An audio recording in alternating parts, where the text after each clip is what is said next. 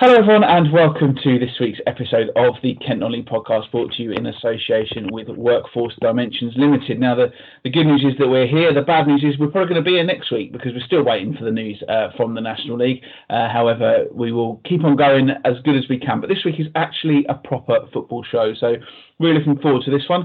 Uh, I am John Phipps, and on the line now is a man who, according to my other half, has got a lovely set of bifold doors. Matt Gerard, how are you? Yeah, good. Thanks, mate. Yes, but you, are not the first person to say that. Yeah, so we've got the bifold. To be honest, we don't actually open the match. We've got the one that opens out, but maybe in the summer, with you know, of an evening, we should open them a bit more. Yeah. So when we had the extension done a couple of years ago, um, we wanted bifolds. So yeah, yeah. Thank you very much. I appreciate the uh, the kind words about our bifolds. Well, the thing was, is during your Saturday quizzes, um, obviously you've been wearing some some tip top shirts, and I said to Haley one day, "So what do you think of of his shirt?" And she said, "Never mind the shirt. Look at the bifold doors behind him." All right, there. Well, story of my life, mate. Really, that to be honest, a, a, pair of bifold doors is it's considerably more attractive than me, than me, which is probably fair play to her. To be honest, there was a program last week. Oh, we are watching a come dine with me, and they were discussing the Bristol from Bristol and Bath, and they were discussing the Bristol accent, and I did say I didn't particularly like it. So. Well, that's not very nice, is it? No, it's not very nice, thanks. So. I will send you a picture of my full bifolds if you like, from a different angle. Oh, cool, yeah, cool, yeah, woo, yeah, well, that that keep me tonight. So, anyway, um, I'm going to change things up a little bit because I, I in moments of boredom, which trust me, there's been plenty of them, I, I was looking through um, some old podcasts. I was trying to pinpoint exactly when the drivel section became prevalent at the start, and I really don't know. So this week, as we've actually got a couple of interviews, we're going to move straight on with them after I've told you uh, that it is our 123rd uh, episode this week, uh, which has plenty of stuff going on. One, two, three, very easy. Uh, one, two, three movies apparently was part of a network of file streaming websites operating from Vietnam, which allowed users to watch films for free. It was the world's most popular illegal site, uh, but it was shut down uh, in April 2018. Uh, but it is apparently still active via clone sites. Matt's your IT man; he must know more than that. Uh, than I do. Um, there's also a program which I'd never heard of before, but it was on in 1988 and 1990. Uh, a British television situation comedy uh, on Channel 4 called Chelmsford 123. Have you ever heard of that, mate? That, wasn't it the people who did the, um, it's like Jimmy Mulville. It's like the Histories one, wasn't it? I think. It's got Rory McGrath, Roy Jimmy McGrath. Philip Pope, Howard Lew Lewis, Neil Pearson, uh, Same people from the, the Dread Donkey, probably. I think wasn't it set in the olden days, Roman. Yes. One, two, three in the Roman Empire. Yeah. In the year AD one, two, three. So yes. it's available on all four. So I may do some homework and watch that uh, at a later date. Uh, Who Dares Wins? They were also in apparently. Uh, that's the sort of um, uh, of, of people that they were who were in that, but I'd never heard of that. Uh, apparently, 123 is also a Lucas number, whatever that is. Uh, and in a more cheerful note, um, apparently, Japan Airlines Flight 123 uh, is the flight which was the deadliest single aircraft accident in aviation history uh, on August the 12th, 1985. Uh, 500 and 20 people uh, died in when that plane crashed into a mountain in Japan. That's cheerful, isn't it? Yeah, blimey, blimey. That's yeah, fair. Well, well, fortunately, plane, planes don't well not at a particular time, but planes don't seem to crash as much as they used to, did they? So well, that was 520. That's a lot of people on a plane. So I think it was two years ago. There was a, a, whole year where there wasn't a single fatal uh, commercial jet crash. Well, uh, yeah, I th- yeah, I think there's aviation. I'm not into aviation safety, but I think um, back in the day, it's a bit like um, uh, pl- people taking hostage of planes. In the 80s, it was like one every week, but that seems to have died. Well, probably wrong words. No longer prevalent anymore. But I remember back in there, there was one. I think there's one in England that was stuck on there, and I was obsessed with it when I was about 12. The uh, with the um, hostage of the plane situation. So, oh, but they, yeah. Whenever that was, yeah, it was that. Was, I think it was in Manchester, but yeah, but uh, eventually it it ended. But used to have a lot of hostage situations, but none now. Yeah, which... That's come right out of vogue. Yeah, it really has. Yeah. Uh, also, before we move on from aviation, let's not forget uh, that it has been six years, two months, and 11 days since a plane disappeared, and nobody knows uh, where it is. Anyway, uh, let's move on then and talk about the football. And obviously, the big news uh, this week is the news that came out yesterday uh, from Ebbsfleet United, where they announced that their manager Kevin Watson's contract will not be renewed at the end of uh, the season. Kevin Watson took over the club in October. Uh, did a, a, really good job. Uh, he was initially was the uh, assistant uh, interim manager, and then he took over and, and, got was given the job to the end of the season. 17 points in their last nine games. Just taking them out of the bottom three as well. and he, we spoke to him on this podcast what three four weeks ago, and he said, you know, I'm getting ready. I'm looking forward to, to hopefully uh, being the manager next season. And uh, yesterday it was announced, and he was told yesterday that he no longer will be the manager and that his contract will not be renewed. Uh, Kevin Watson is a really, really nice fella, and uh, we're very, very thankful to him uh, that we were able to speak to him this morning. So here he is, uh, the now former FC United manager, Kevin Watson. I'm disappointed, of course. Um, you know, my contract was up at the end of May, and I got a call from came in yesterday to basically say my contract wasn't being renewed. So um, naturally disappointed and a little bit of a shock to the system, I have to say. Yeah, I mean, uh, just reading the statement that, that they said uh, 17 points from, from, nine games, and, and he'd got the, the, the, team out of the relegation zone. And I suppose that, that kind of shows what you can do. And I guess you're frustrated that you can't finish the job. Yeah, I mean, as, as you said, I'm, I'm naturally naturally disappointed by the decision. Um, you know, I didn't I didn't see it coming as as far as I was aware. I was, you know, in, in the process of um, putting a list together of players that we were going to perhaps um, target for next season, depending on what league we were going to be in. Um, yeah, I mean the the points and you know that we accrued in our time at the club can't be taken away. Uh, 17 points from the last nine games is um, you know nearly two points a game, which is is good form in in anyone's book. So yeah, I mean it, it's it's quite raw for me at the moment. The, the club gave me an opportunity um, in October, which I obviously am grateful for. Um, I I can look back personally um, and know that I, I did the best I could. Was it a bit of a baptism of fire coming into Ebbsfleet for your first managerial job?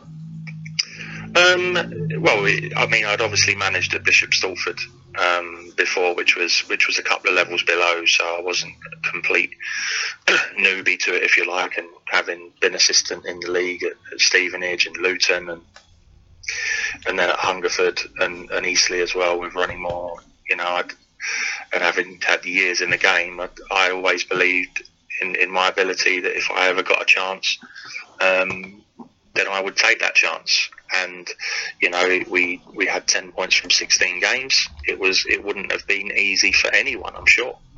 And we were in a we were in a dogfight for the whole time that we were at the club. Um, but having came come in with with the club at, at the bottom of the division, um, we appeared with the the three going down scenario to have got out of it with that last game at Halifax. But I mean, that's all by the by now. Um, we, we don't know what would have happened the last seven games if we'd have if we'd have played them. Um, but as far as I was concerned, we were a full team, and we were getting better by the game as the season went on, especially those last two months. So um, baptism of fire, it, it was going to be difficult. Of course, it was going to be difficult. We were, we were bottom of the league on 10 points, but it wasn't going to be an opportunity that I was going to pass up. And I made, I staked my claim to the doctor. The initial interim period went well, um, and then we went from there. I think we've all seen that there's been off the field issues as well at Ebbsfleet, but I think what really impressed me about what you did was that never seemed to be an issue. You never talked about it, and I think that's really impressive. Well, yeah, I mean that that um, was the, was the case. I think everyone knows that there there were certain issues, um, but all I could control was the controllables, and that was my players on the training ground and on the football pitch. Um, that had nothing to do with anything else. We we set out to play um, in a certain way. Um, we were at the training ground working on each team that we were going to play um, week in, week out, different ways that we are going to play them. And as I say, I, that was that was my job. I was the manager of the football team. Um, and that was was my I, what my I was paid to do, um, and I, I believe I done that to the best of my ability. As I say, you know, I'll be grateful for being given the opportunity and given the chance, and this is how football this is how football works. You know, people people move on. It's almost it's almost like ships in the night. Um, but of course, I'm disappointed. You know, my, my contract's not being renewed. Um, so, you know, I've just got to get on with it. That chapter's gone. Um, the, the, my staff, every player that worked under me, um, and the supporters, I have nothing but good words to say about all of them. You know, they've all been they've all been brilliant at the club for me looking back over over your time in charge, highs and lows, I can certainly think of, of what will be the low lights. But what was the highlight of your time in charge? Well, we'll have to. We, I, I, don't mind talking about the lows. I mean, Barrow, Barrow, Barrow was an exceptional low. Uh, I had Barrow, Chesterfield, and Royston down on my list. yeah, yeah, you can you can add you can add Barnet to that as well. Right. Um, yeah, we we had lows. I mean, we had lows, that's for sure, and it was topsy turvy, and you'd expect that from a team that was that was in the relegation zone in the National League. Um, we were never. Uh, can't think of the right word. We were never consistent, if you like. But what we were consistent in was the fact that every time we had a poor result, we, we didn't lose the next game. So, however many games it was, League and Cup, that we were in charge for, we never ever lost two games on the trot. Which I said to the lads that they can be extremely, extremely proud of that. Extremely proud of that because it shows that their reaction to disappointment and defeat was first class. Um, and we were only improving. We were only improving, and that's why I'm so disappointed that we didn't get to finish the season um, in a natural way, if you like where I'm convinced we'd have stayed, not only stayed up, but stayed up comfortably with the with the form we were in, um, having seven games to play. But the highs, um, I'd have to say, you know, the the extreme pressure on the home game against Chorley. We rode our luck towards the end, but obviously that was a six pointer at the time. It, they would have closed the gap on us. Um, being 2 0 down at home to Hartlepool with 10 men at half time and then setting the team up in such a way, you know, to try and hit Hartlepool on the break when we knew they was going to have more of the ball, and we got away with a two-all draw and having ten men for, you know, a, a long while in that game. Um, 60, 60 odd minutes, I think it was. Extremely proud of the boys. Extremely proud of the way they listened to what we needed to do and how we how we asked them to play. Uh, to away games um, to concede uh, no goals at Hartlepool and Halifax, which I'm sure everyone would have wrote us off going into both games. And not only that, but the performances as well. Um, I was extremely proud of, of, of, the boys. And, you know, we got beat 4 0 at Chesterfield and in the last half an hour. And it wasn't a reflection of how we'd done. I mean, neither team looked like scoring that day. And then all of a sudden, Nathan Tyson come on. And funny enough, I played with at Reading and gets a 20 minute hat trick or something like that. So although it looks incredibly poor and a battering, it, wasn't. So I asked for a reaction at Maidenhead on the Tuesday following that. Um, so a three day turnaround. Uh, I'd left both forwards out, uh, Gozie and Josh, on the Saturday at Chesterfield. I, I just thought look, they looked a bit stale, needed freshening up put them both back in, and they were unplayable at Maidenhead he got two goals. Josh got the other one, and that first half there was as good as we'd been in in my in my uh, time in charge. The football was absolutely a pleasure to watch, and uh, we were we were we were outstanding. So, um, you know, it was it was a struggle. It was a struggle for us all. Um, since since October, since but it was a challenge that we, we didn't shirk, and it was most certainly a challenge that the boys didn't shirk, and I think everyone on the outside looking in could see see the progress we were making.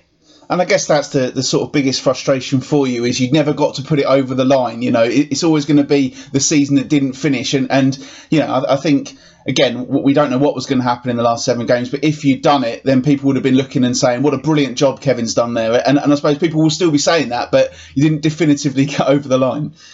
No, we, did, we didn't definitively get over the line. You're absolutely 100% right, and that is one of my biggest frustrations.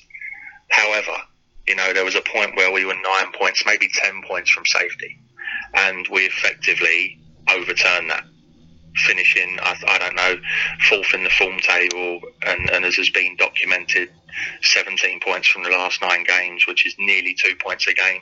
Now, any club in any league will take two points a game. Let me tell you. So we were we were absolutely heading in the right direction. Um, I can feel proud of the job I've done. Um, I'm not going to say I don't. Um, it had its ups, it had its downs. Um, but I look back and say, do you know what? Is there anything I could have done different in certain games? Absolutely. But on the whole, my staff, my players gave me absolutely everything. And I have to say, even in tough times, the Fleet supporters, to a person, basically to a person, absolutely brilliant and so supportive of me. I, I, and I can't thank them enough as well. And just finally, I guess that you'd love to have another crack at management, wherever that may be. Of course, of course, yeah. I mean, as I say, I'm I'm 46 now. I don't class that as being a young manager, and I've waited my time being assistant. As I say, I managed at Bishop Stortford for a season. Um, I've been assistant four times, maybe five times, and the time was right. And I've always backed myself. My credentials in the game as a player, I had a very good career. I've worked under some brilliant managers, brilliant managers, including an England manager in Terry Venables and I've learned off of all those people. Um, so to be called a rookie manager, maybe because it's my first job in the National League, but in terms of what I know about the game and how I want the game to be played and my experience, I wouldn't I wouldn't call that a rookie. So absolutely, I, I want to want to still to still manage. You know, I, I am disappointed, um, and everyone who knows me will know I'm disappointed. Um, but I would place on record my uh, my thanks to to the club for giving me an opportunity in the first instance, and Gary Hill who brought me in. Um, to Dave Archer, who was CEO at the time, and, and now to Damien, you know, who not only called me, well, he had to call me to give me the, the, the, bad news last night, but he's also called me again this morning to see if I'm okay. And, you know, we'll stay in touch. He's a good guy. Um, the, the club just want to go in a different direction, and that's that's something that happens in football. First of all, Matt, you got to say uh, fair play to the bloke for, for having a chat with us because it'd be quite easy for him to ignore the text message that I sent in this morning. Yeah, and I think he's done a really good job. When we were on the radio show and they kept losing, we thought, oh, is he going to lose the job? Then when Steve Lovell came in, which I presume that Steve Lovell came in above him, maybe him not knowing about that, uh, to bring players in. And when you look at the business model that Ebbsfleet are going on with his contract at the end of the season, and where football is going, you probably think it's no real surprise. But I think he's probably been hard done by. He seemed very popular with the Ebbsfleet supporters. He um, galvanised them, apart from maybe the drubbing against Barrow, which I think it's probably about Christmas time. After that, you know, the form has turned around and they got outside the relegation zone. So I think maybe he could have got them out of it. And I think he's done. He's he's got a lot of credit uh, at the moment in his job of what he's done. And I think a lot of clubs when football starts again may be interested in him. But as I say, he's been a credit to himself. He's very good with the media and a credit to the club. So I think uh, if he comes back to Ebbsfleet with a different club, he'd get a good round of applause from the Ebbsfleet supporters for what he tried to achieve.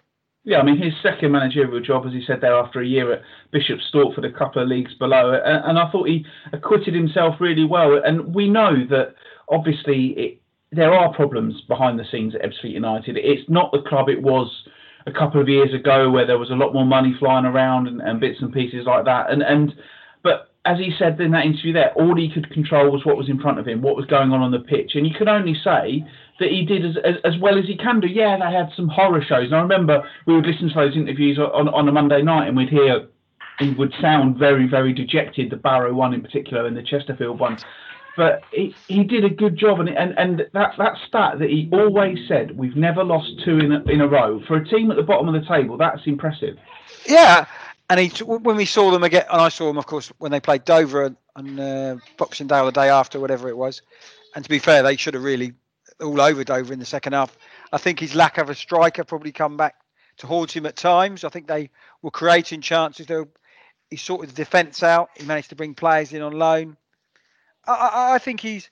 You look at the Ebbsfleet business model, as we say, and a lot of clubs may be going part time. Ebbsfleet could well be one of the other clubs that goes part time within this as well. And you look at the model; they've got a full time chief executive, they've got a full time director of football in Steve Lovell, and you think maybe they can't afford to keep him on. If this was if the league had finished and he stayed up, and this didn't have the financial implications of the club, I would have thought maybe he would have done enough to earn a, a new contract. But probably the COVID nineteen system has probably affected him in some way.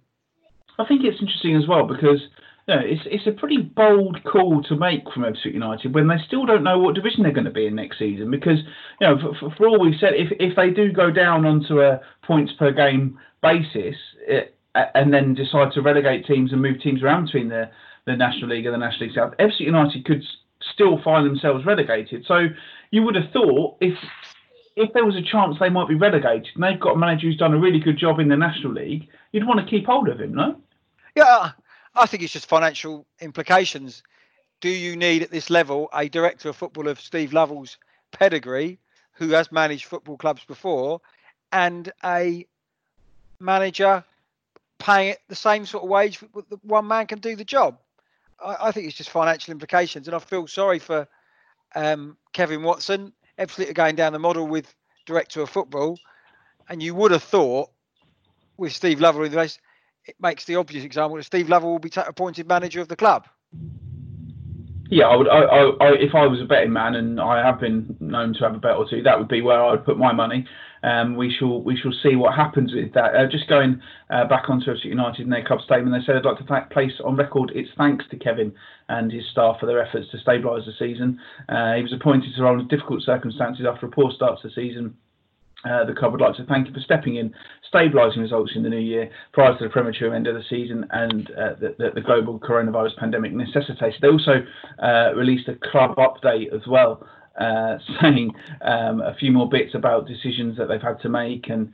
Um, well, they put a second statement out, did they? After the yeah, it's a sort of a, a general update, I suppose, more than anything, uh, and a, a similar sort of uh, lines in there. But it also says uh, Kevin and other foot managers must make hard difficult decisions whether to need retain players. So too the club must make hard and difficult decisions about the management team. Uh, during unprecedented times globally and certainly in football, the number one priority for the club is to use process and a thorough approach in making important appointments to provide a platform and foundation for the future.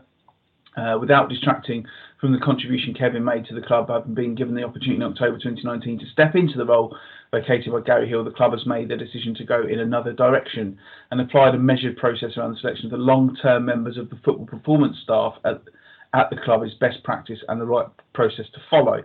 So we shall see uh, what goes on there. I, I, I cannot believe they would bring another manager in when you've got Steve Lovell on the payroll. I don't know. I can't remember what Steve Lovell's contract was. He given an 18 month contract at Ebbsfleet when he was appointed? I don't know. I can't remember off the top of my head, but it does say uh, Director of Football Steve Lovell continues to work on player retention and recruitment within the restrictions and uncertainty the current climate allows. So obviously Steve Lovell is still there. Steve Lovell is is pulling the strings in, in terms of the players, uh, and it would surely uh, make sense. I, I, know this has been something we've talked about both on and off air uh, a few times. I was always team Kevin Watson all the way through. I, I, I, thought he did a good, but I know you, as you said earlier on, you did kind of feel when Lovell came in, it, it was it was going to be a case of, of, of, he would take the top job, and it looks like it, it, that surely is going to be the case.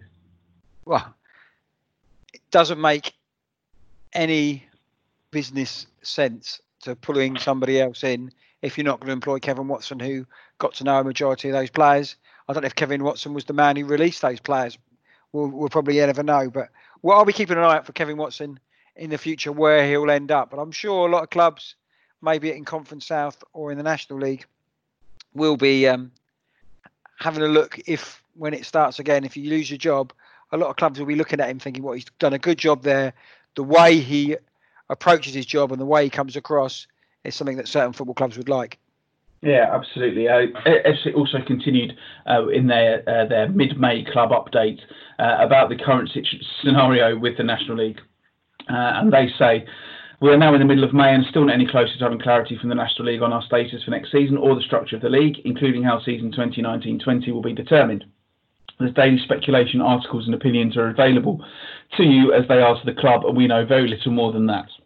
We have outlined our strong views to the league on a number of occasions on behalf of you, our supporters, our players, and staff. We trust that the same reasoning around unfairness of promoting one or two clubs over others, with so many points available, no guarantees, that any club will be promoted over another is applied to the even more damaging process of deciding relegation positions with the same mathematics. The National League is linked to the EFL League Two, and the promotion and relegation system is something that everyone believes in. However, it is reasonable to postpone that concept for a season when powers beyond anyone's control have thwarted the various leagues' abilities to decide on just, fair, and satisfactory determination on which clubs have earned the right to be promoted and which to retain their status. So that is basically them saying no. Uh, didn't they once say that they thought Barrow should go up? I think they've now gone back on that and said no, no one should go up. Well, it, it it's just the uncertainty, isn't it? well, we're hearing now League Two's gone. Yep. They don't want promotion. They don't want relegation from that division. Yes. Well, I don't know how the National League. The problem is we keep going over the same old rubbish here. I would, would appoint Barrow going up, but if you promote Barrow, the teams like Wealdstone and Kings Lynn will say, "Well, you promoted from that. Why can't we get promoted?" So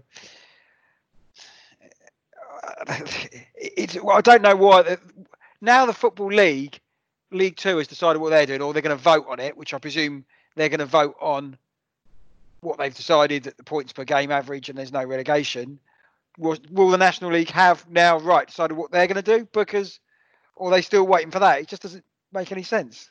I, I still just don't get why there's such a rush to get all this sorted. I, you know, we know now that things are not going to get back to normal for quite some time. So let's not let's just stick a pin in this season and let's just just wait and see what happens rather than making a definitive decision uh, and just waiting uh, and then because uh, as far I, I still do not think there is any way on this earth that we're going to be starting season 2021 in August or even September. Uh, so, so no, the, the, same reasons that they're spouting for cancelling all these season, all, all, these remaining games now are still going to exist in in August, September. So I, I just I will never understand why they made the decision so hastily. Yeah.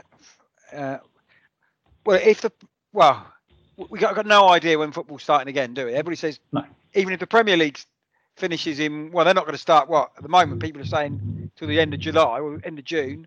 They won't be finished till what or end of August. Then you've got a break. Maybe if something's a little bit better and everybody's, if we're not going to go through closed doors, we're not going to be doing it till. Well, are we are we ripening off the whole of next season? Well, exactly. Who knows what is going to happen? Uh, and you know, and that's why I say it's absolutely daft that everything was made so very, very, very quickly. But uh, there you go. Uh, not a lot of else news going on in, with our National League clubs at the moment. Um, I did see uh, Andy Hessenthaler was on uh, BBC South East yesterday talking about something else. Uh, he's obviously had to cut his own hair, hasn't he? Did you see it? No, I didn't see. My dad said he was there. He said he was at Crabble, wasn't he? He was at Crabble. Yes, he was at the home of football. So he, well, maybe he's working on something because Dover, again, because I think he might have furloughed a lot of staff. There's not much coming out from them well, certain other clubs are saying they're releasing players, etc., like that. So the, the, noise coming out of Crabble is pretty slight, but that's maybe they're working on things and budgets, etc., like that. And maybe there's nothing to say. Um, certain players, probably the contracts haven't expired yet as well because they went full time. I think they're on a, a 44 week contract, so maybe at the end of May, players' contracts will expire. So you may hear stuff from that um, from then that when players' contracts expire. But yeah, Dover on a, I think they're on a 44 week, so you, you don't get paid probably July, uh, June and July, and start again in August. So maybe contracts haven't expired, so there's not much coming out. But um, again, I think clubs are just waiting, waiting and waiting and know what's going on. Um, and it could be a longer, longer wait at the moment until, until the football league. I think the, the League One has when they make a decision tomorrow. Tomorrow, I think, yeah. Yeah, and that's interesting. They're going to extend the playoffs, so of course all these sides, including Gillingham, of course, are saying um, top 10 sides could be in it. And they're going, oh, it's a brilliant idea, isn't it now? When, when, sides know they're going to be involved, they're um, saying it should be there. Okay, but I think in all this, maybe don't, if you're going to promote the top two and you're going to end it this season, just have the playoffs in the normal routine. I think you're making it a bit more, bit more sexy for television to extend the playoffs. I think what happens then next season when teams say, "Oh, we finished tenth last year, we did the playoffs," they can go and hit it from there. So I think they're just trying to make it, trying to get as much money as they can from from clubs. But you know, Gillingham, I don't know what Gillingham's finances are like, but if they need 150,000 pounds to test their players and bring players back, surely they might lose their playoff game if they're playing the third place team. If that's how it works, is that financial viable? on paper, probably not, is it? No, I wouldn't say so. And um, just another point. Um, hypothetically, Matt, there was a rumor going round, uh, which I know is is substantial, that um, Dover had agreed to sell an unnamed player just before the lockdown. Yep. Um, do you think that uh, I believe said player is now out of contract? Yes, yes. Uh, so do you think that they will still try and get that money honoured? I, I, presume that the other club um, probably said when it all this kicked off, we'll withdraw our offer. I'm led to believe that the contract offer for that player was very, very good, and maybe the player, the, the club has said to him, "Well, wait till your contract runs out, and we'll we'll renew your contract and maybe give you the, you know, half of the transfer fee we were going to spend." Mm. If I was the player, I'd probably do that. So, uh, from what, well, we'll put out the bush. Effiong was leaving Dover before this kicked off. Right, um, there you go. he, he, was going to um, Stockport for ten thousand pounds. Um, the last game, that was it. So um, that was what I was led to believe. That's why he didn't play the last game. Um, and I presume he wasn't injured. no, he wasn't injured. So I, we're led to believe he was leaving. And if this had continued, the season had continued, he would have left before transfer deadline day to go to just go to Stockport. So I presume Stockport would have said, right, we withdraw our offer, and then said to Ini Effiong's agent if they still want him, or we'll come back to you in um, at the end of the season and we'll join up then. Or Ini Effiong now probably holds even more power, doesn't he? From that, oh, this is what Stock. If, if other clubs were sniffing around him, right, this is what Stockport were going to give me. What can you do from there? But I don't know how much power Ini Effiong holds if the season doesn't start till January. So it's a difficult one. But I presume that deal was off. Dover have lost out on a transfer fee, and Effiong will leave for free. Yes, that's pretty much my uh, my understanding of it. And obviously, regular listeners uh, will know about all the uh, counselling that Matt's had to go through to deal with this uh, this recent news. Uh, well, not recent news, but, but yeah. but good luck to him. He, he, was a good servant. He's a willing trier. Could he have scored more goals? Yes, but in the National League, he's a decent striker. There were some great stats about him at the week, which you actually sent me, Matt, um, yeah. about about his season. Here we go. He's going to go 16 goals. Yeah. 32.7% of Dover Athletic goals, seven match-winning goals, 26 cre- chances created, fourth highest in the National League. I don't know what I mean by that, chances created, but 37 successful dribbles, one hat trick, three braces. So there you go. So he, he did have a good season. He didn't win the Dover Player of the Year because he does alienate a lot of supporters, but he was a willing trier. And I'll look out for him next season because if he's staying in the National League, I'm sure he will be scoring goals somewhere. Absolutely. Yeah, I'm, I'm certain that he will. Uh, we'll move on then to the Southern Counties East League, uh, where there's been more managerial comings and goings. Uh, five days ago now, so uh, just last week, uh, it was announced that Darren Anslow has resigned uh, from his post as first team manager at Lordswood. he took over in June last year Uh, and led the Lords to 13th place in the SCEFL before the league was cut short. 10 games still to play, uh, nine wins, five draws, 12 defeats. Uh, and the vice chairman Paul Caulfield said Darren has advised you to ex work commitments and desires for more time with his family. He wishes to take a break away from football, which is completely understandable. I uh, would like to thank Darren and uh, Owen Price's assistant, for their, all their time and efforts. Uh, they came on board at a difficult time, didn't have long to raise a competitive squad for the season. They achieved some notable performances and results ensure we remain comfortable in the league and highlighted their potential. We wish them both the very best in their future managerial careers. That statement finished with an announcement regarding the first team manager position will be made shortly. And by my reckoning, that shortly was about two or three minutes. Uh, the new manager of Lordswood is Neil Hunter, uh, who had been on uh, Darren Anslow's staff uh, towards the end of the season. he's also been at Erith and Belvedere, Beckenham Town, Fisher, uh, Punjab United, and joined uh, Lordswood in January.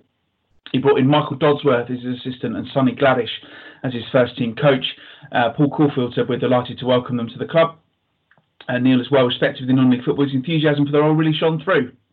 An important stage for the club is development of the youth structure and looking forward to seeing further progression as their Kentney sides push on towards men's football. And the key link between the youth setup and the first team is the reserve section. We're delighted that uh, Imran Englefield and Chris Gardner will continue their management of the reserves. They had a great season uh, last year. And uh, said, while we do not know when football will resume, we are pleased to finalise the management structure so that preparations can begin to ensure that we have a settled squad raring to go when we finally get the green light to play again. Uh, so Neil Hunter is the new manager of Lordswood, and he also is our second guest on this week's Kent Only podcast. I spoke to him on Monday, just have a bit of a catch up and find out about his hopes for the future at Martyn Grove. Yes, probably a funny time, but what it's done is given us time to um, get things in place. So as pluses. Um, but obviously these times are just so unprecedented. It's you know it's, it's horrendous for people to be honest. Um, but it, it, has given us a bit of time to, to sort things out um, with players and spots, things like that. Did it sort of come out of the blue that, the appointment and Darren moving on? Um, well, I, I'm good friends with Darren. Um, so, yes and no. Had a little bit of an inkling it could happen. Um, and he sort of said to me a few weeks prior to this, you know, it, this could happen and to make some arrangements, you know, if I go down the route of what I want to manage. Um, so that about it, it was it wasn't it wasn't out of the blue, if you know what I mean. Yeah. Um, is this your your first time as a, as the as the main man? Because you've, you've done a lot of coaching around the county, haven't you? um, I've been an assistant manager for a long, long time. I've stepped in when people have been sacked for you know, eight, ten games at a time. Um, and to be honest, John, I've, lots and lots of people have said to me, Neil, why on earth don't you manage? And I think I was just in a comfort zone um, for so long. Um, I've been with some very good managers. I've been around some really good managers, so if they're telling you the same thing, then you've got to start looking at yourself. I think. I was, I was going to say, so, so why is now the time you th- you've thought, yeah, I'm, I'm going to go for it? Now, now, because if I'm really honest with you, it was my son. Um, that, you know, I, have thought about it. Don't get me wrong. I've thought about it for many, many years. I've run Sunday type size before, which is a different level. We know that. Um, but my son, we had a really good chat about certain things, and he goes, "You got, you got to go for it." He goes, you, "You've got to manage before you stop." Um, so when it came up, I, I, I, jumped at it. I had Darren's blessing, which is which is which is even better, um, and I put put my name forward. Simple. And you brought Michael and Sonny in alongside you as well. I guess they're people that you know and, and can trust. Yes. Um, Michael played when we was Erith and Belvedere, going back quite a few years ago. He, he was one of our players. Um, and a few years later, I was here for quite a long time actually Erith and Belvedere. Um, I was with Matty Longhurst at the time, and Sonny came in as a coach. He was very, very young. And I sort of, if I'm honest with you, I raised my eyebrows because I think we've got a really young coach here with, with a lot of good players. Um, and he blew my mind away. Such a young, such a young boy with such confidence. Um,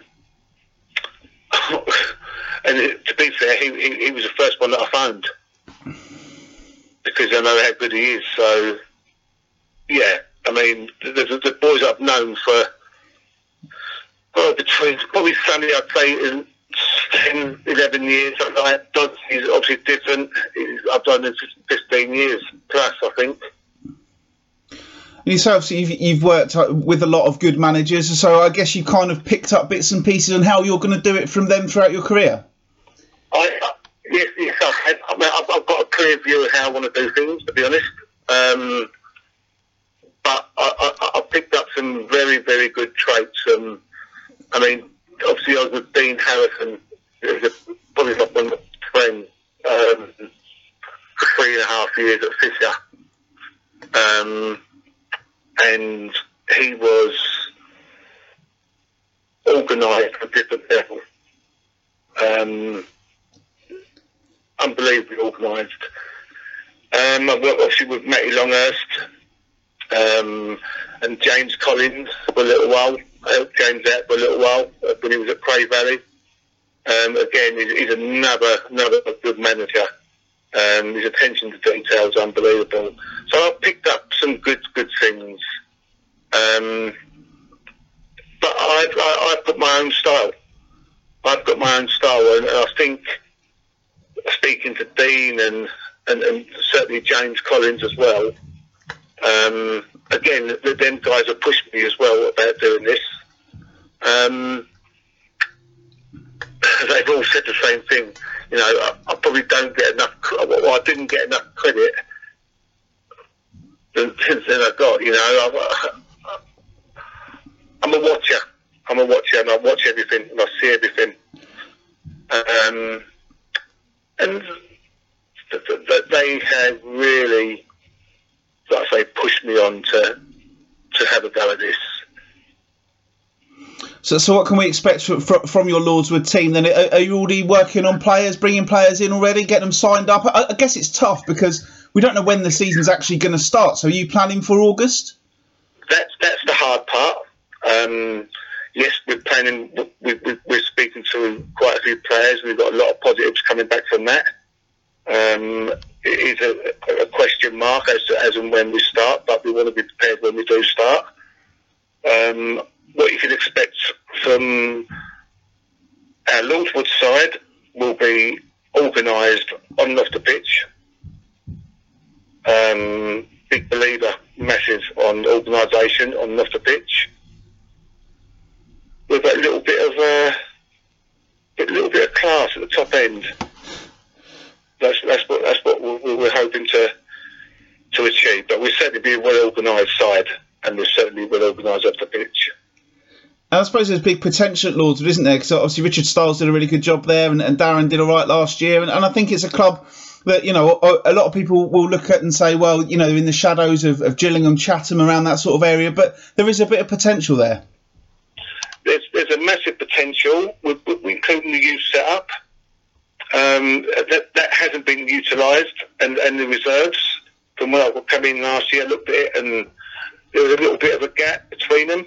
Um, I've spoken to everyone in the youth sides, youth sides, and I've spoken to the reserve team managers, um, and that's something we are going to utilise. You know, there is potential there, but it's no good having potential if you're not using the resources that you got. And just finally, I suppose that the most important thing is that we all stay safe over the next few months. And uh, but when it when it does get get going, you'll be raring to go. Listen, that, that goes without saying, and you know, I've got my views on, on you know on this this pandemic, and at the end of the day, right, you can't put any, any price on a life. Um, and we have got all everyone's got to stay safe and do what we're being told to do. Um, and, you know, hopefully, listen, we're, a day closer to the season starting. Every day we're a day closer, and that's the only way you can look at it and just try and do what you can do um, to be for when we're given the, the, the green light. Uh, Neil Hunter there, Matt. He's, he's obviously taken on the job. He, he knows the club. Uh, he's, he's, he's, not a young manager, but it's a, a, good opportunity for him. And he said there that you know, it's always kind of been an option for him, and, and he thought it was kind of now or never. So good luck to him. Yeah, um, Lordswood, they had um, managerial stability for a while with the guy who went to um, Tunbridge, wasn't it?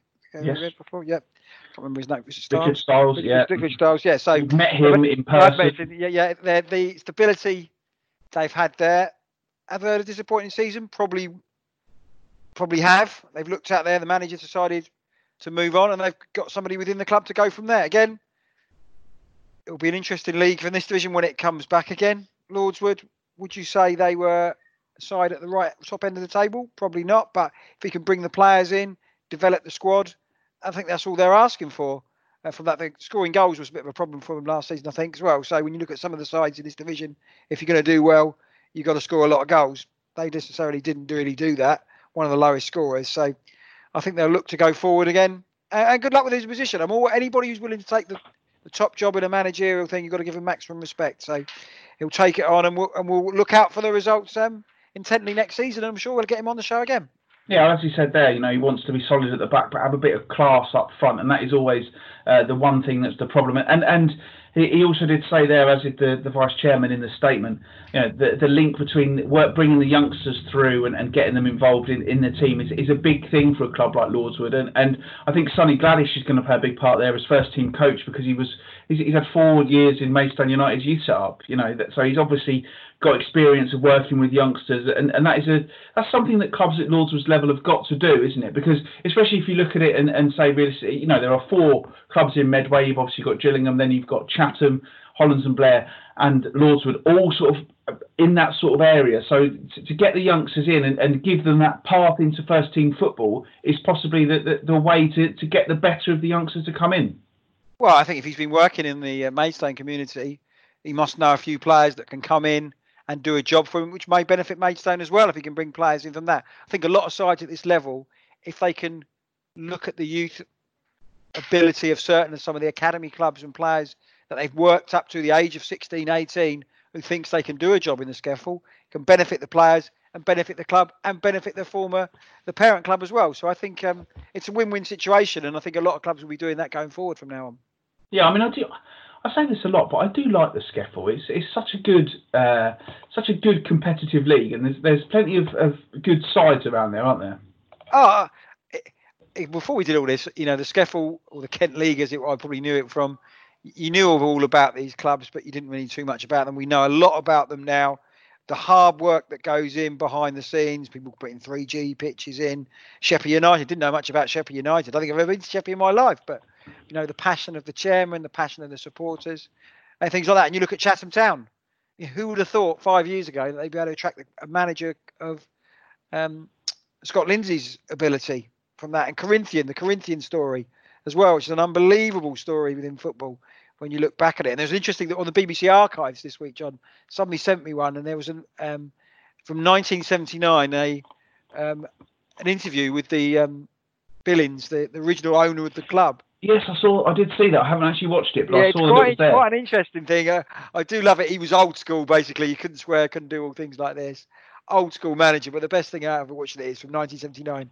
I think he had his Admiral tracksuit on, but he still had his shirt and tie underneath his tracksuit, which I think yeah. was, um, which made me chuckle. But yeah, it's a great division with some really big clubs or good clubs who want to go to the next level. And I don't think the SCEFL can have any doubts, they've got really good competition on their hands, and maybe the opening of it up to other leagues, Southern Counties divisions, the Kent sides have come to the fore a bit more because it's their division and they wanted to do well. We've seen the likes of the Sussex clubs not do so well and have financial problems. So it shows the strength of Kent football. It does indeed, and, and I think uh, if you ever talk to either Matt or I off the record uh, about the, this this podcast and, and, what we do, I think we're, we're both probably surprised at how SCEFL orientated we've become. Because when I had the initial idea, what, nearly three years ago now, and sent Matt the email. We kind of said, oh, yeah, we'll just do a little half hour show, get one interviewee in, or it will mainly be about the National League clubs, and we'll just look at But we have just found that there's so many great stories in the SCEFL, and we're absolutely delighted that we're able to, to give them all that, that bit of publicity that they might not otherwise get. Yeah, again, we speak to the, the warmth you get, the respect you get from the league itself as well. We're very pushing the podcast, we, we have to really thank them for that. And one of the things, you know, I'd probably, you know, I'm not a fan of the Premier League, but I'd probably look at the SCEFL results more than I would do at the Premier League results, which probably shows uh, where I'm looking at things these days. Yeah, absolutely. Well, so we've we've we've done this sort of show in reverse this week. So uh, we've done the football stuff. Now let's do the bit that people really listen to tune in for. Uh, how's the homeschooling going? We had a bit of an issue today, but apart from that, um, uh, it's been okay. Yeah, we're, we're ahead of target. Next week is going to be difficult because it's half term, isn't it? I'm back to work on Thursday and Friday, but next week um, it's half term. So what do I do for three days with them from that? They want to just sit in front of the telly, so but we still need to do a bit from it. So yeah, we're we're getting on okay. I've learned a bit about a lot about Charles Darwin, uh, a lot about fractions. I'm onto magnets. Just a delivery's arrived for some magnets. I've got to do some science homework. So uh, yeah, it's the weather's good outside. Um, but yeah, nine times out of ten they're great. But some of the, the younger one, struggles with her maths a little bit and gets a little bit het up. But um, we've got to try and work that. And I have maximum respect for the teachers. So and they, they, did get star of the week. They've both been star of the week in lockdown. Yeah. Which I don't know if that's for my teaching or whatever, but we you can correspond with the teachers via these apps and things like that. So we're making sure that they do send their work in. So Do you know I know, I know it's difficult for people. You know, if I was working there and my wife's continued to work, it would have been a bit difficult. So I've been lucky in the situation that not lucky that I'm not working, but I've got the time to spend with them to do their school work. So and it's been quite good fun. But I, I, don't want to become a teacher. I bet there's plenty of other kids in your kids' classes who've both had, but who've, who've also been star of the week every week. Yeah, no, no, no, no. everybody gets star of the week. I'm not bigging them up from there, but they, they everybody gets the star of the week, so they've got it. But the teacher was, I think, but we did have a letter basically because they could go back to school on the first of June, Yeah. and we had a letter from the from the school about it, and basically the schools were saying it would be glorified um, babysitting really because you can't do too much. You have to wipe everything down. So my, me and my wife got to make a decision if they open the schools, which I think the government are pushing for. But any teachers you speak to, you think is that they're, they're not too impressed with this, that you would look decision what we would do. If I go back to work, um, I'd have to homeschool and work at the same time, which I don't know if that will be possible. But I don't want their education to to suffer. So it is a difficult one. But the school, the letter we got from them, it was basically saying this is a joke. What are the government doing? They don't know how schools are run. So it'll be interesting to see what happens. But the, uh, the government are pushing it, I think, just to make themselves look good. But all the teachers I speak to think it's not the right decision. Yeah, and obviously uh, I've seen y- your baking's coming on as well.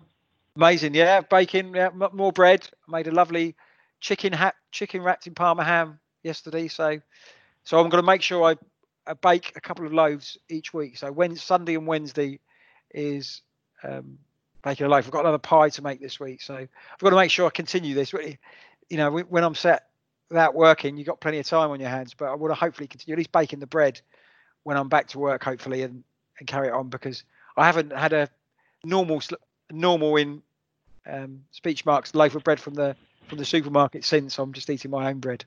Yeah, we've got a bread maker, so I, I will often stick some, just stick a bit of a bit of the bread mix in there, a bit of water, and just and just let it do it.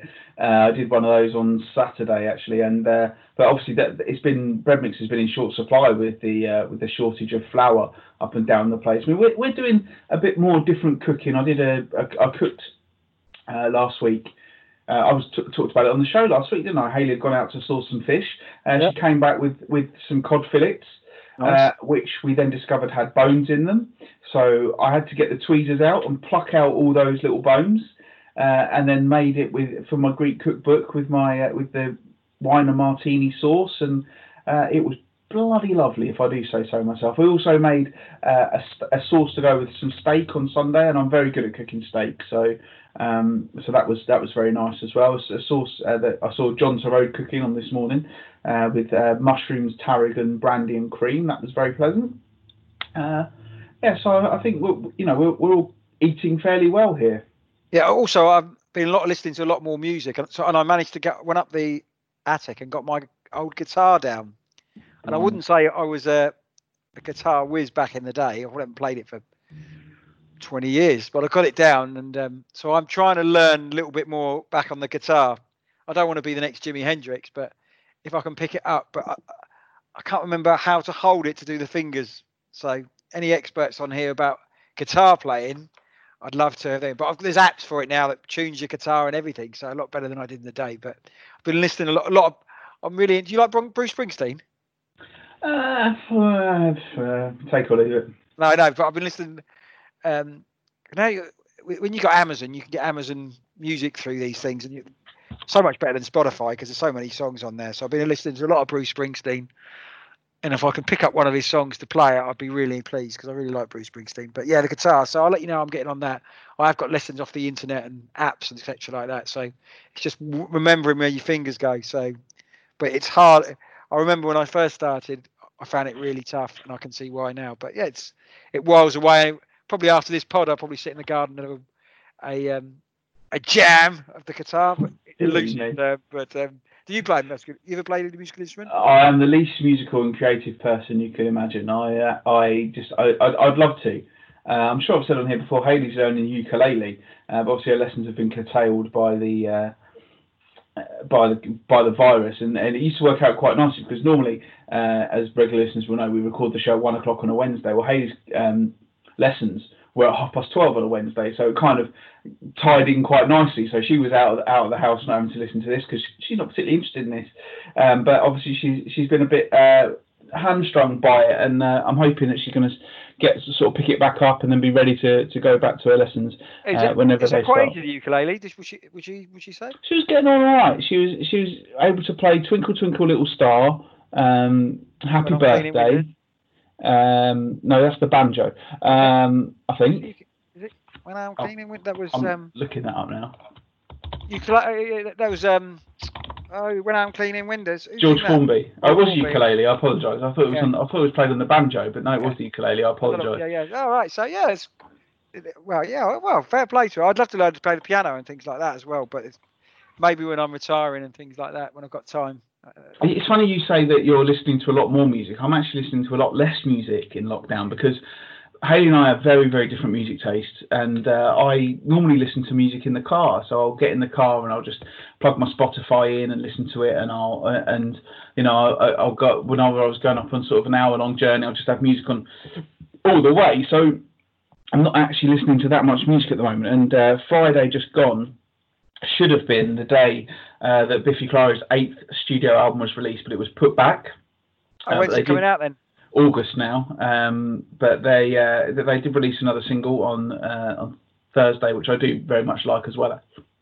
Actually called Tiny Indoor Fireworks. You'll probably hear it uh, on the radio if you listen to certain stations. But uh, yeah, it's uh, yeah, I was gutted that the album didn't come. They were supposed to be going on tour in October, but I think we all know that that's not going to be happening because of the current situation. Uh, but why did uh, they delay it? They could have released the album though, couldn't they? Uh, the short version is because oh, it's not the right time to do it. Or that that's the proper version. The actual reality is that their record label think they won't make as much money out of it if they don't release it when they can't go and promote it properly. So uh, yeah, one of those. Uh, are you watching anything on the telly? We've been uh, we've started watching that White Lines on Netflix. Yeah, that's the that? next one on the list. But there's a lot of nudity. Well, well, uh, my mum and dad saying that. Well, dad was said there's a lot of subtitles, and he said that by the time he gets to read the subtitles, they've moved on to the next one, so he, it's annoying him a little bit.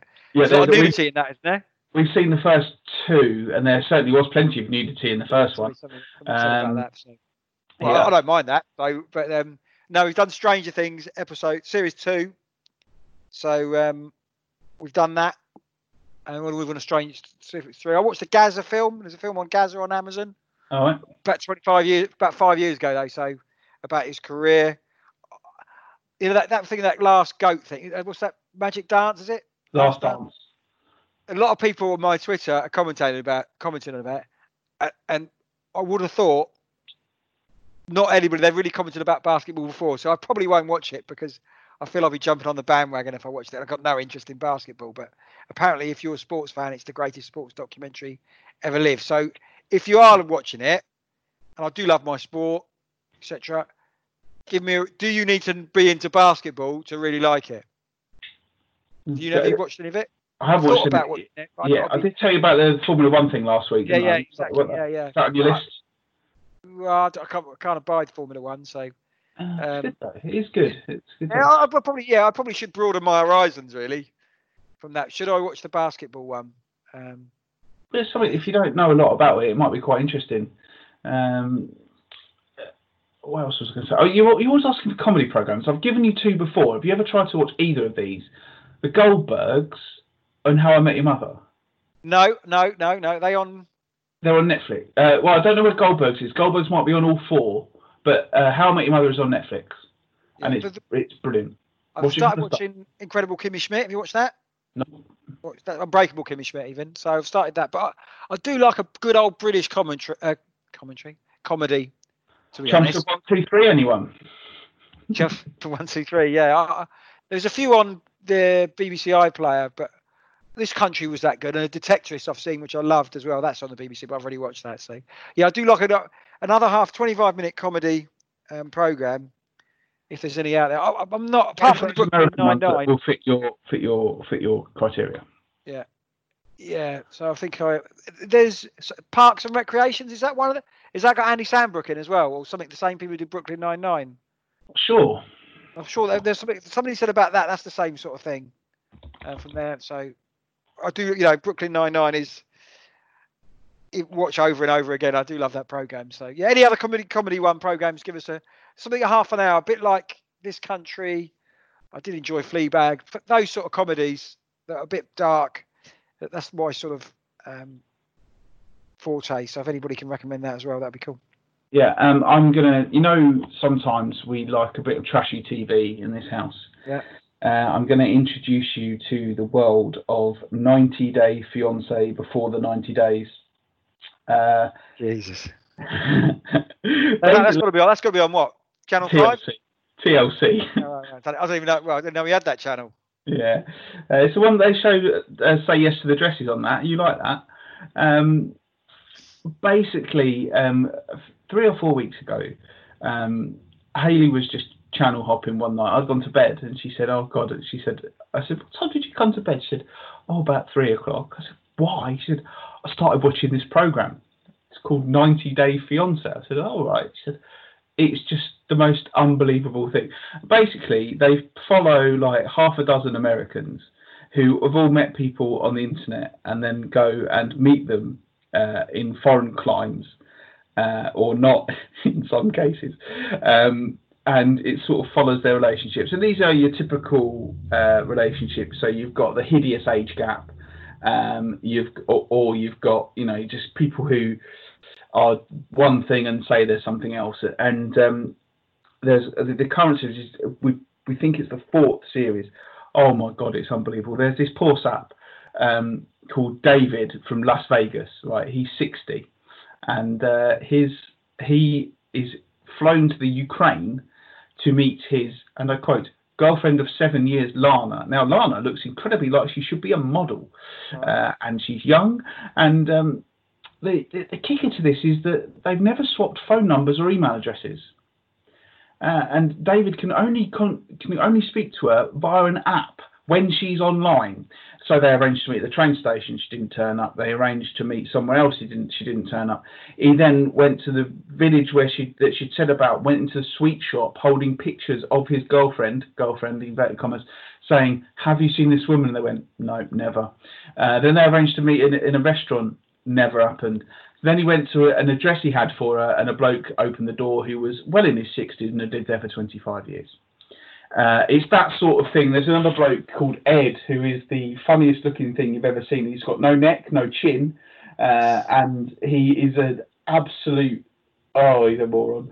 Uh, he's 54, I think, and he's um, hooked up with this 23 year old from the Philippines called Rosemary.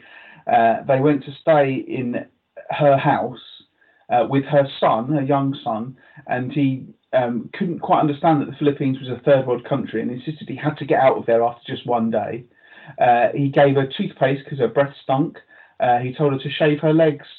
Uh, and it's just, I mean, it is just an absolutely staggering program. There's a lot of adverts in it, so you can whip through it quite quickly. But and then there's another woman, and I won't, I will stop talking about this shortly because I've been talking for a long time about it. The woman called Yolanda who lives in, uh, she's also in Las Vegas, uh, and she's got a boyfriend, in, again in inverted commas, who she's only met online, uh, called Williams, who apparently lives in the UK.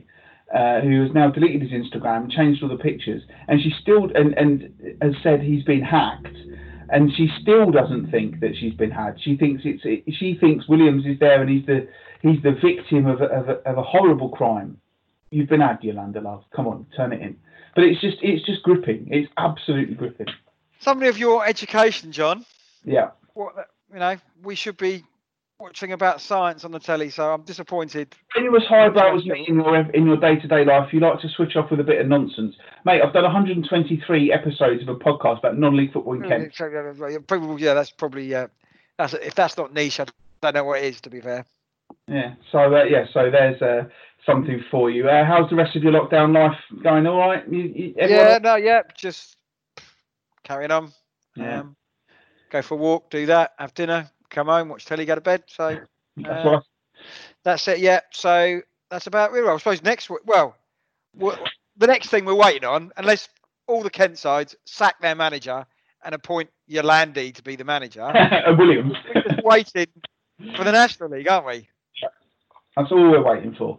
Uh, it's, yeah, it's Sunday, incidentally, just gone. Should have been the FA Vase final. Yeah. Uh, so there's uh, something uh, that could have happened. I'm just I'm just reading that uh, an extra bank holiday in October is being considered. Yes, bring it on. That'd be great. Thank you very much. That'd be very nice uh, to Why? have. Just to help the tourism industry, Matthew. But then people will say that we've had enough. Well, Probably. Yeah. Um, and just one final thing that's going on in my lockdown life. Uh, in about half an hour's time. Uh, so I will have edited this before, uh, after, sorry, this incident's happened. But we're going uh, to potentially meet a new cat to come and live in our house. Uh, this cat is a girl. She's uh, six years old, we think. We've seen a picture of her. She's, she's pretty cute. She has the worst name you could imagine. Any guesses? pussy. Yeah, not far off. Uh, because you've got to think when you've got a cat's name, you've got to think of something that you'll be comfortable going to your back door and shouting if it goes walk walkabout. Right, walkabout. And yes, I may watch some trash on the TV. Yes, I may do a podcast about non-league football. But if you think I'm going to my back door and shouting pancake, pancake, you have another thing coming. Interesting. Yeah. What, what would you change it to? Yeah, we're having a. It's, up for debate. We're, we we we don't know Where definitely. have you got to go for this? Uh, they're doing self, self uh, social distancing viewings up at a place in Eastbourne, uh, only uh, ten minutes drive away. So Could you pick and up there and then? I don't know. I don't know. Uh, you'll you'll see probably on my social media if if she uh, if she appears. I, earlier on, I put a, pic, a video up, a slow mo of my cat eating a dreamy, catching a dreamy in his mouth actually. So uh, do seek that one out if you've got nothing else to do. Um, but yeah, so we, we don't know what's going to happen, but hopefully um, soon we'll be back up to our full complement of four uh, in this house because uh, it's been four weeks now since little Lenny left us, and uh, we're we're all missing having uh, another cat around the place. So hopefully this she'll be the one for us. So we shall see. Anyway, anyway, we have prattled on for far, far, far, far, far too long. Uh, but hopefully uh, you've all enjoyed the fact that we did the the actual good stuff first, and then the nonsense later on for a change. Um, but yes, we uh, we, we will be back next week. Uh, yet again, as we still wait for the National League decision uh, to be made. But once that is made, we will kind of wrap things up for the summer because you know we are running out of things to say. I've just talked about 90 Day Fiance for God knows how long. Um, but yeah, thank you everybody for listening. Don't forget you can find us on social media at Kent NL Podcast is the uh, is our podcast account. I'm at John Phipps 81. Matt is at Matthew underscore Gerard. Uh, you can also find us on Facebook if you just search for the Kent Only Podcast. You will find us on there. Uh, you can also find me on Facebook as well if you want. I've got plenty of friends who, who listen to this show, so you're more than welcome uh, to, to join that. Uh, but do search for me. Matt, doing another quiz Saturday, the last one, all right? Last one, yeah, it's the uh, FA Cup final special because it would have been the FA Cup final this week, which the FA Cup died for me when Dover got knocked out by FA Cup this year. Uh, uh, someone up, no, no, beat Southend. Hang on, sorry, hang on, mate, a second. Uh, oh, so he's still there. So looks like the magnets that I've had have been smashed. So, Oh, so there you go. That's good. So that's good. Magnets. They're probably if they can avoid it going with my mobile phone, please. oh dear. Yeah, exactly. Yeah, sorry. Yeah, so there's a quiz on Saturday. Who, who did knock Dover out the FA I'm Cup? just, I'm I just went there, looking didn't at I? You- Peterborough. Peterborough. So Peterborough. the FA Cup died on the first of December, which it was. But there will be a quiz about the FA Cup um, this week on there. So that's the last one. So uh, if you want to see my bifold doors, follow the Dover Cricketers Facebook site, and you see me on there. Excellent. Well, thank you very much to everybody for listening this week. Thank you, Matthew, uh, for your time as always. And uh, I'm sorry about your broken magnets. Uh, but uh, yeah, thanks very much, everybody. And we will speak to you all next week. Yep. Cheers. Take care, everybody. Bye.